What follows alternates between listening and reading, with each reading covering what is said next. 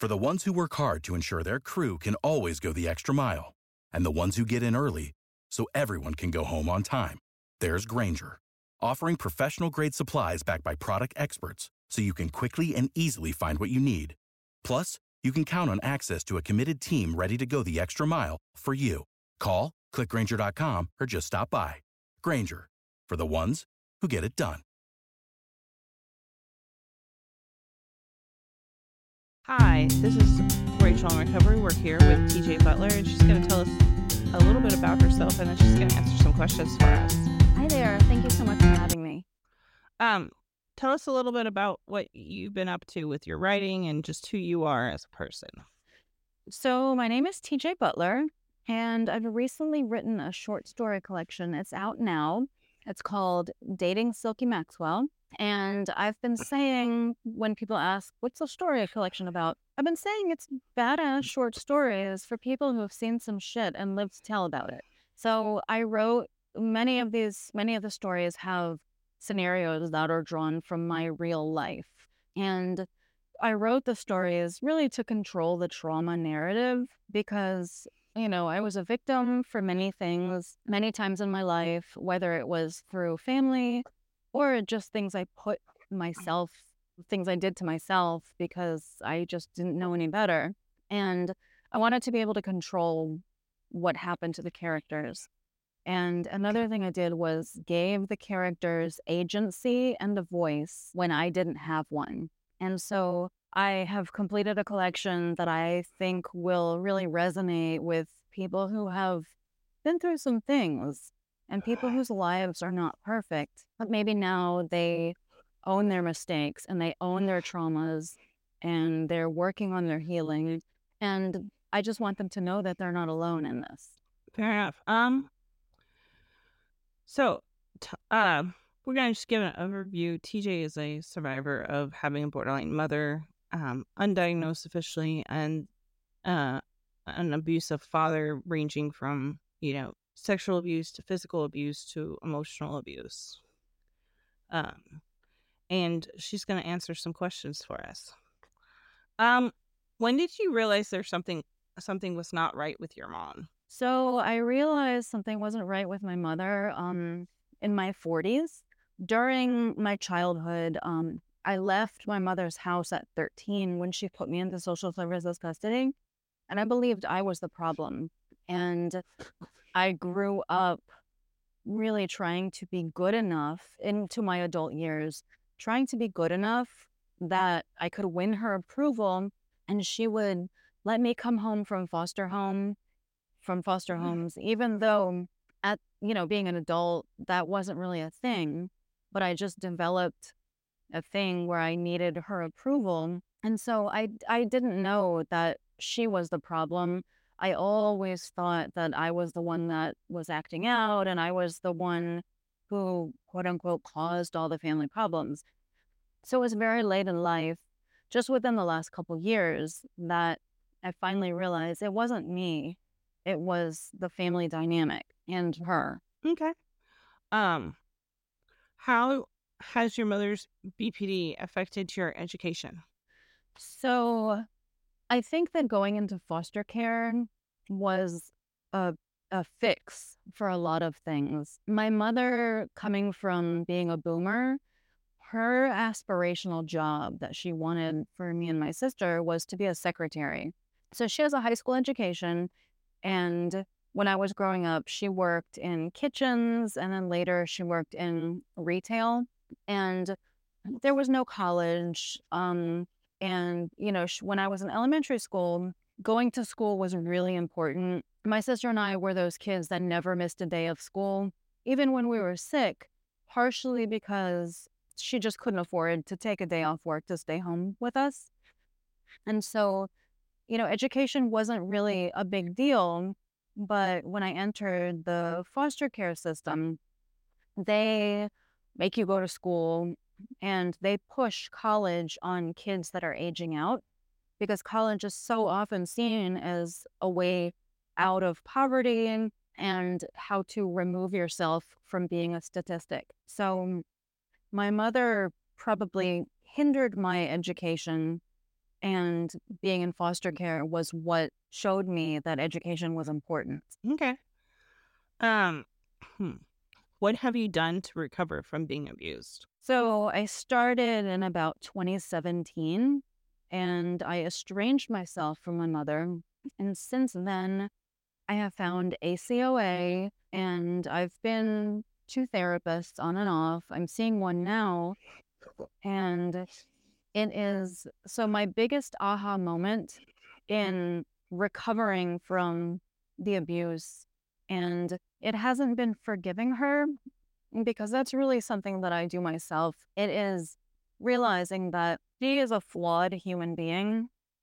People are flawed in various ways, some more than others. And just realizing that the person who was the instrument of my creation was very flawed, maybe shouldn't have had kids, or maybe, or obviously should have made a lot of better decisions. Um, so I'm working on myself, like I said, with ACOA and therapy. Okay. Um, what was the catalyst that started you on the path of healing in your recovery? So I spent most of my adult life trying to gain my mother's approval. And in 2017, she sent me a text. She texted me a picture of myself as a flower girl in a relative's wedding. And it was full of white lace and flowers. And she said, Oh, you know, look how cute you were. And I had a pause and I realized that little girl in the picture had no idea what was coming for her.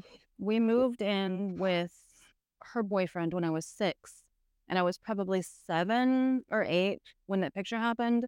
And things started getting bad when I was maybe nine. And so I was just crushed thinking about how that little girl didn't know about the abuse that was coming. And then I thought about the foster care.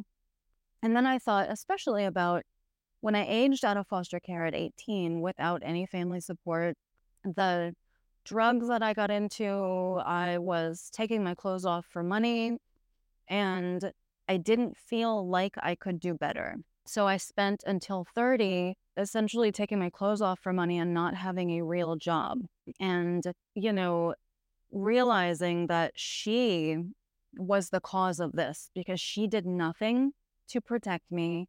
And when the chips came down to it, she just put me in custody rather than moving away and trying to save me. And so it was at that moment in 2017 when I realized my entire relationship with her was based on trying to get her approval. And I thought, you know, she's never, quote unquote, going to take me home from foster care she's never going to approve of me enough to fill a hole that is deep and wide and bottomless. And that was when I realized I can't have this relationship anymore. And I'm always very black and white. I have a hard time with gray things. And I thought, I just can't. And so it was at that time that I cut off contact. I tried to, right before that, I tried to explain you know, there was abuse and all of these mm-hmm. things. Remember those? And she said to me, That was a long time ago. What do you want me to do about it now? And at that, I thought, We're having different kinds of relationships with each other. And so then I thought, Okay, I have to be done with this. And that was the estrangement. Okay. Um, what do you wish you would have known at the start of your healing journey?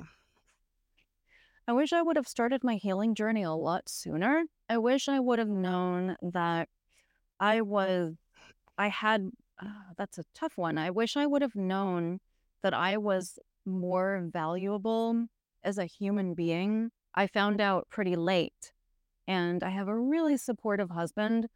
But again, I have this hole to fill. And no person, no mother, no husband can ever fill it. And so I wish that I had maybe created some boundaries with being aware that this hole I have is just pretty deep and it's going to take a lot of work on myself and work on hard work on my part to figure this out. Okay.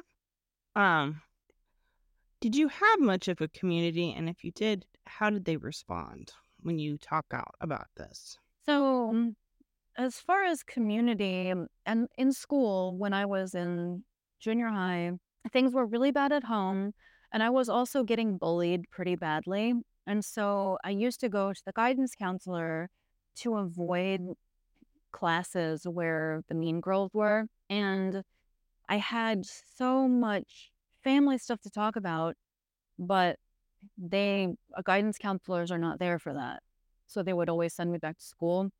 A social worker came once and during times of physical violence, I would black out. And so, younger, when I was younger, when the police came, you know, we would have just had a physical altercation and I couldn't always remember the details. And so, I have the Swiss cheese memory for so much of my childhood.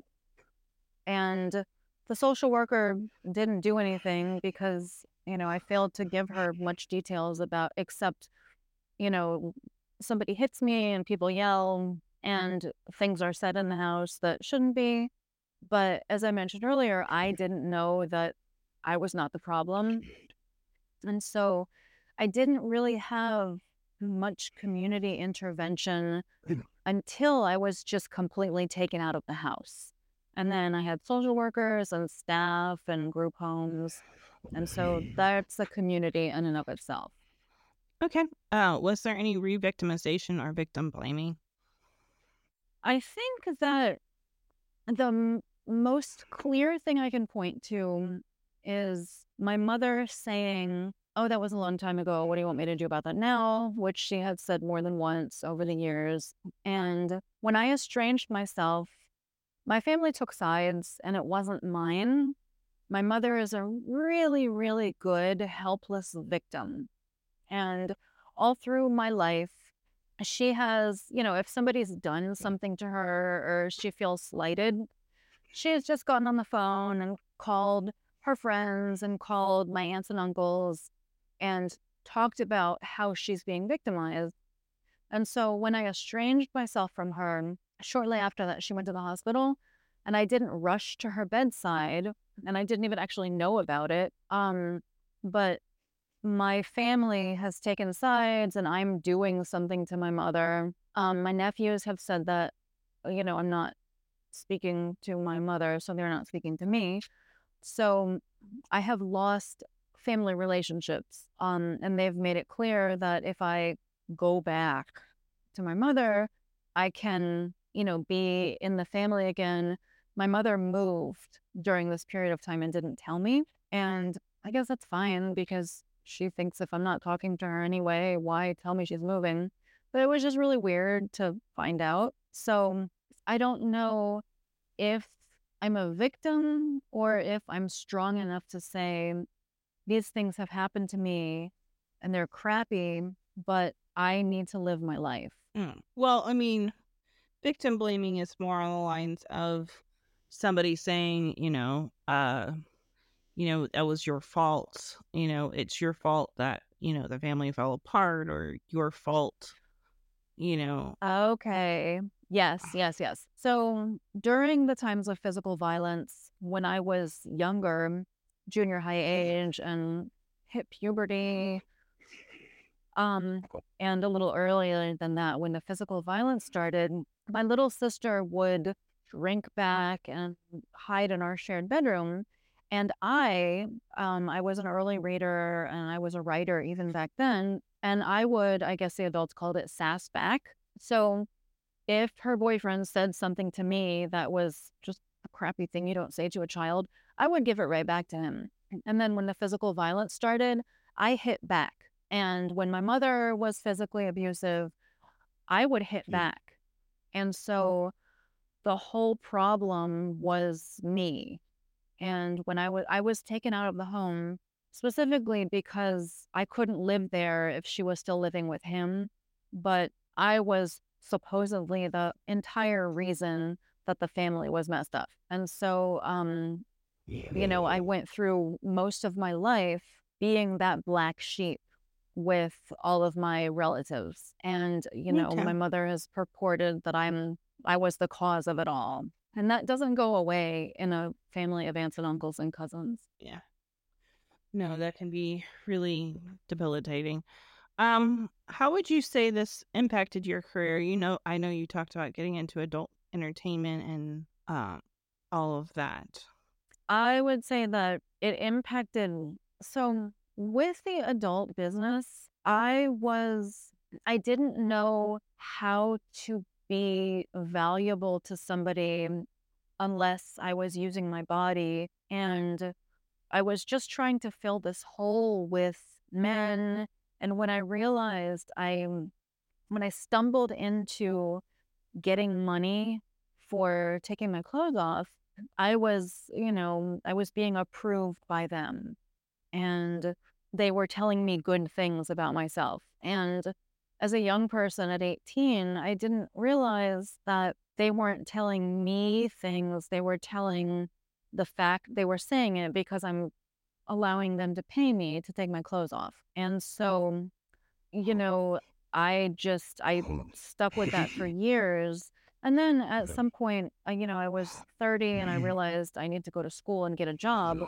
But I didn't have any sort of real job that I could put on a resume for a long time. And so in my, you know, at 30, I was an entry level office worker with coworkers that were straight out of college. So it was tough for a couple years and I am in my late 40s now, so I've I'm well beyond that. But it was hard when I quit the whole business making $100 an hour or sometimes more. I got a job at Whole Foods making $12 an hour and it was a rude awakening trying to pay my rent and have a car and all of these things I was accustomed to, not without having the same amount of money. So I had to sell my car, and at one point I went to a food. Okay. Um, how did this impact? How did this impact your dating life?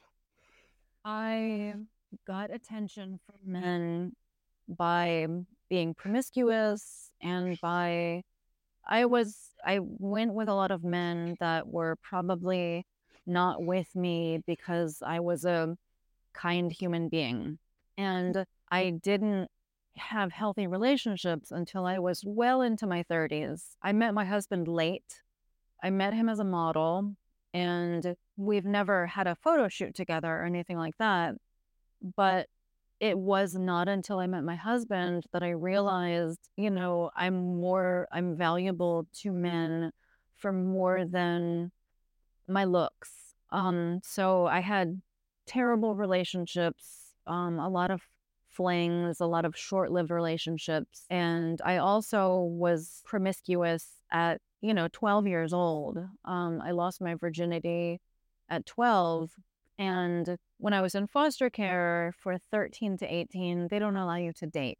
So I had a series of, or a couple years of being promiscuous. And then I was not in the dating pool at all during my high school years. And so when I came out, I just, you know, I didn't have approval of my mother. And I was also aged out of the foster care system without any support. So I had a, a lot of bad relationships that just left me feeling kind of empty and like I wasn't valuable for anything except taking my clothes off. Thanks for listening to Rachel in Recovery. We'll be back next week at 10 a.m. with the rest of TJ's story, and she's going to tell us a little bit more later. Always follow us on your favorite social media platform and podcast platform, and always subscribe to us on YouTube. If you have any questions, reach out to rachelinrecovery.com. Thanks. For the ones who work hard to ensure their crew can always go the extra mile, and the ones who get in early so everyone can go home on time, there's Grainger, offering professional grade supplies backed by product experts so you can quickly and easily find what you need. Plus, you can count on access to a committed team ready to go the extra mile for you. Call, clickgrainger.com, or just stop by. Grainger, for the ones who get it done.